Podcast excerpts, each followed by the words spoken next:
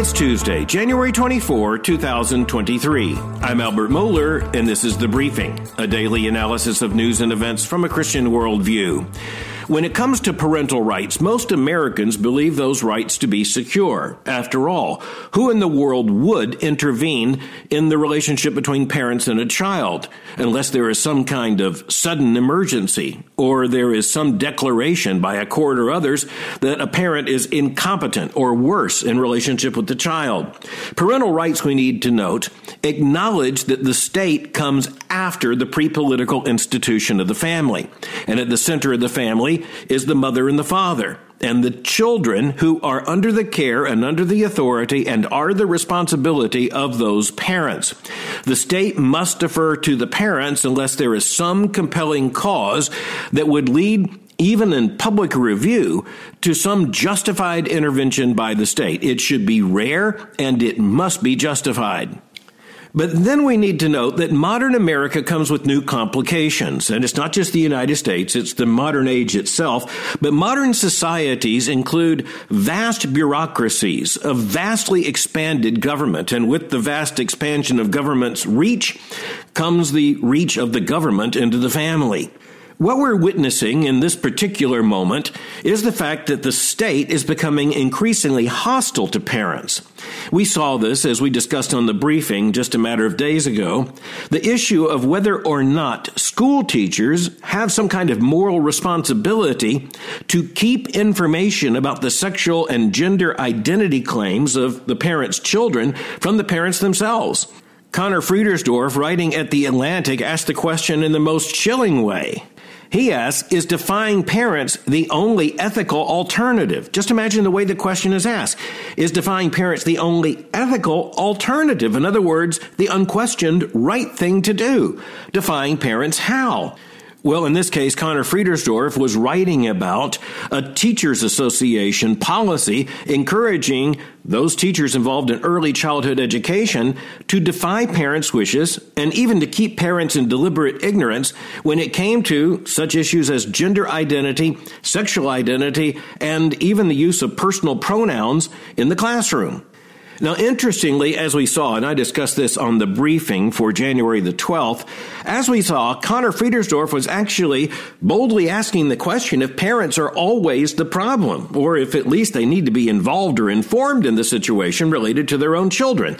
What we noted is that you had very liberal early childhood education authorities and associations saying, no, parents are the problem. Keep them in the dark. Well, at this point, we need to recognize another dimension of the problem, and that is the fact that when you're talking about the public schools, you're talking about government schools. And when you're talking about government as represented in the public schools today, well, those public schools increasingly do not really respect parental rights. And furthermore, in many cases, they actually represent the worldview that was demonstrated in that series of policies that was covered by the Friedersdorf article in The Atlantic.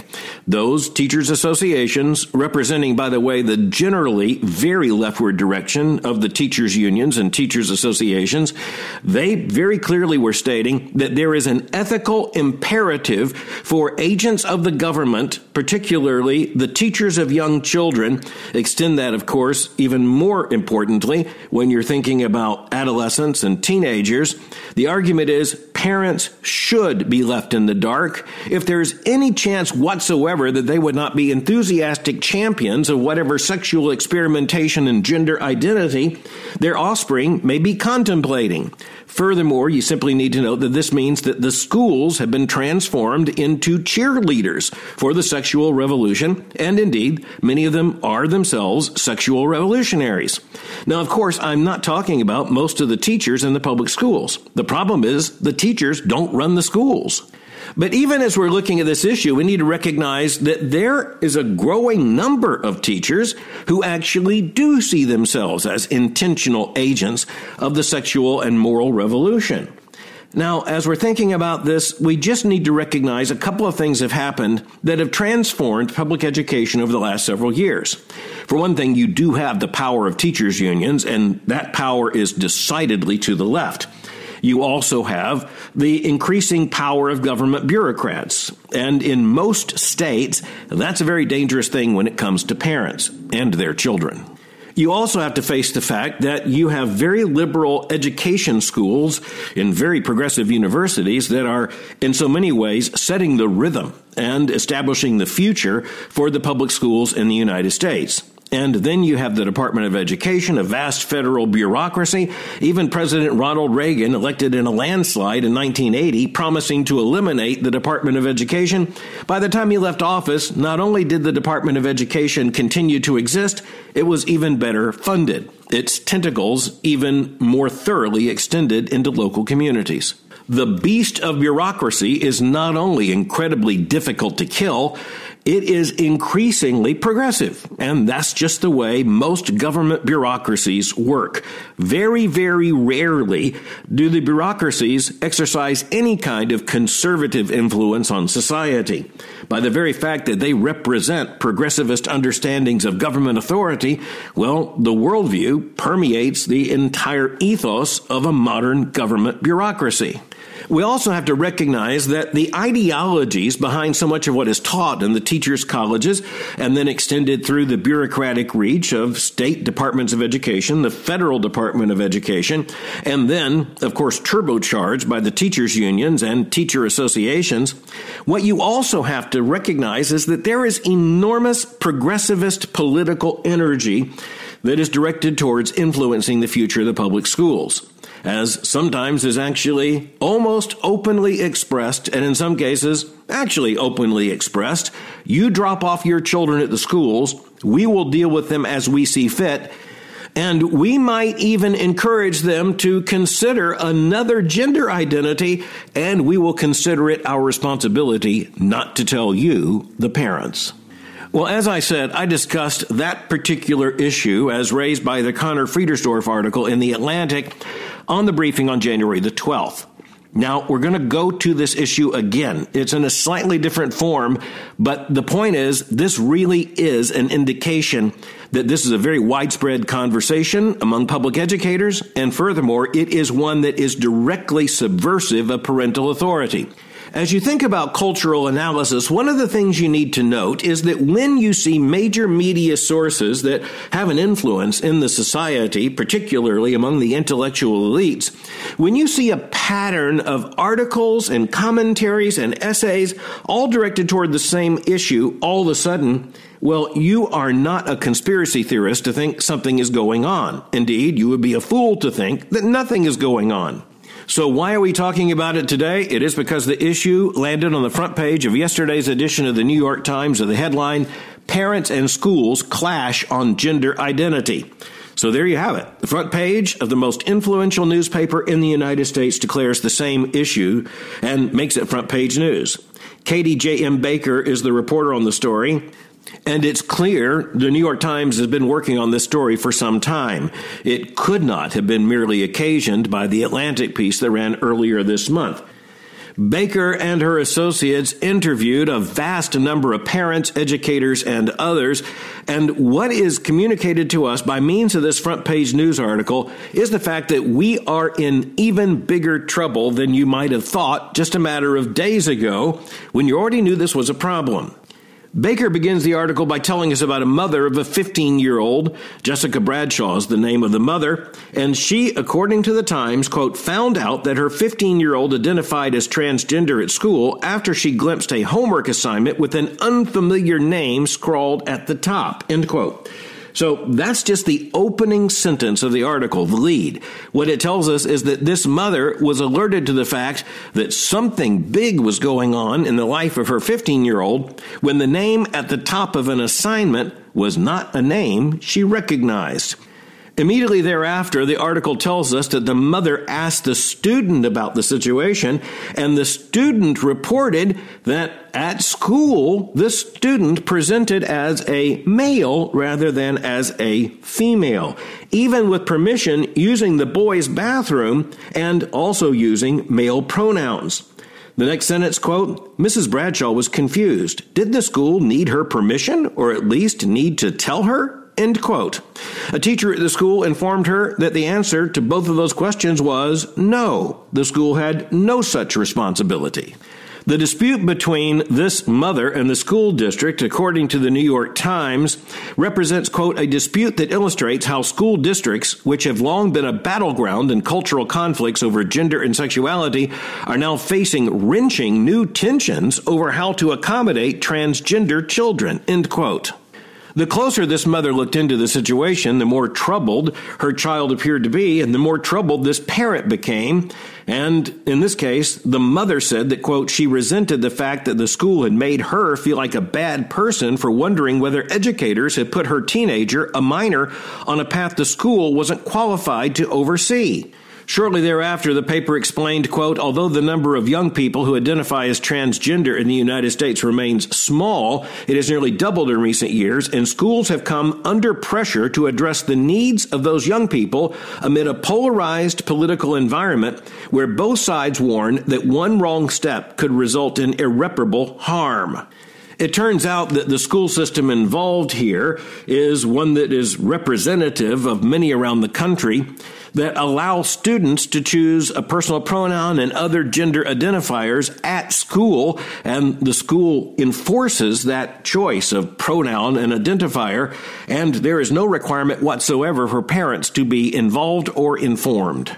Consider this section of the report. Quote, schools have pointed to research that shows that inclusive policies benefit all students, which is why some education experts advise schools to use students' preferred names and pronouns. Educators have also said they feel bound by their own morality to affirm students' gender identities, especially in cases where students don't feel safe coming out at home. End quote. There is so much in that paragraph, and all of it is bad. First of all, you have the statement about research, and then the citation of some education experts. I just want to point out intelligent Christians should recognize when you see that kind of language, it means absolutely nothing. It might mean something even worse than absolutely nothing. Much of the so called research in so many of these areas is either carried out by very liberal sociology researchers or similar, and they're operating from a very progressivist worldview. And furthermore, sometimes this kind of research is actually conducted, paid for, and undertaken by activist organizations. You hear the word research until you look at it and evaluate for yourself the worth of the research it's absolutely worthless. And then the experts, including education experts. Well, you understand that the pool of education experts likely to be consulted in this case is an extremely limited pool, limited to the left. Make no mistake about that. But then notice something else that was in just that very brief paragraph, where some of these teachers said that they felt that they were driven by their own morality to affirm the gender claims and identities of these students and Furthermore, their own morality as teachers seems to be particularly important to them at the expense of parents who might hold to a very inferior morality. We just need to recognize that the very language, the words, the article that I'm citing here, all of this indicates that we are in huge trouble in this country.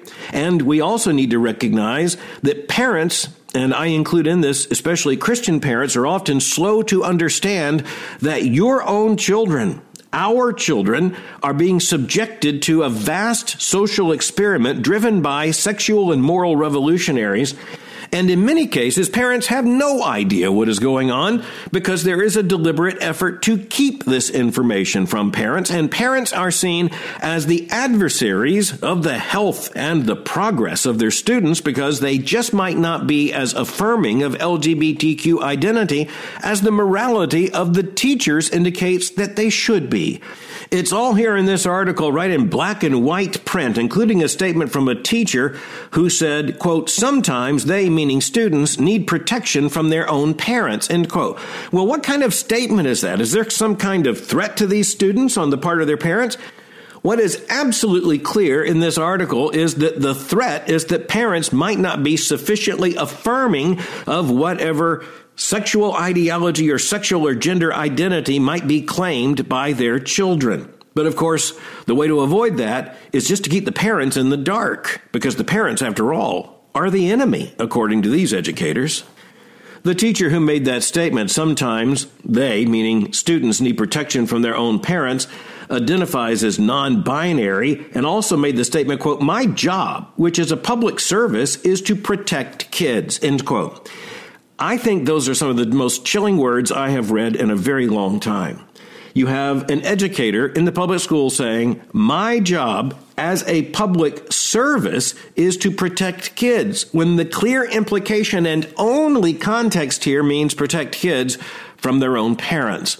This should be a threat incredibly clear to Christian parents who understand this is not just a matter of how the public schools are to be governed. It's a matter of who actually has authority and primary responsibility over children. But furthermore, it's also clear in this article that even some liberal parents see this as just a step too far. One mom said, quote, I'm dealing with my very extreme liberal values of individuality, freedom, expression, sexuality, wanting to support all this stuff. But the mother identified as tearful also said, quote, at the same time, I'm afraid of medicalization. I'm afraid of long-term health. I'm afraid of the fact that my child might change their mind, end quote. The mother whose comment began the article also has the opportunity to conclude it. She said, quote, The school is telling me that I have to jump on the bandwagon and be completely supportive. There is only so much and so far that I'm willing to go right now, and I would hope that as a parent, that would be my decision. End quote. Well, if anything, that statement appearing in this context appears to be rather pathetic because what is clear is that the schools do not respect her as the parent and they don't respect parental authority. Anyone thinking otherwise is simply engaged in a massive deception of self. It's a massive exercise of denial. The reality is here. And furthermore, once again, it is not being hidden. That's what's so amazing in this.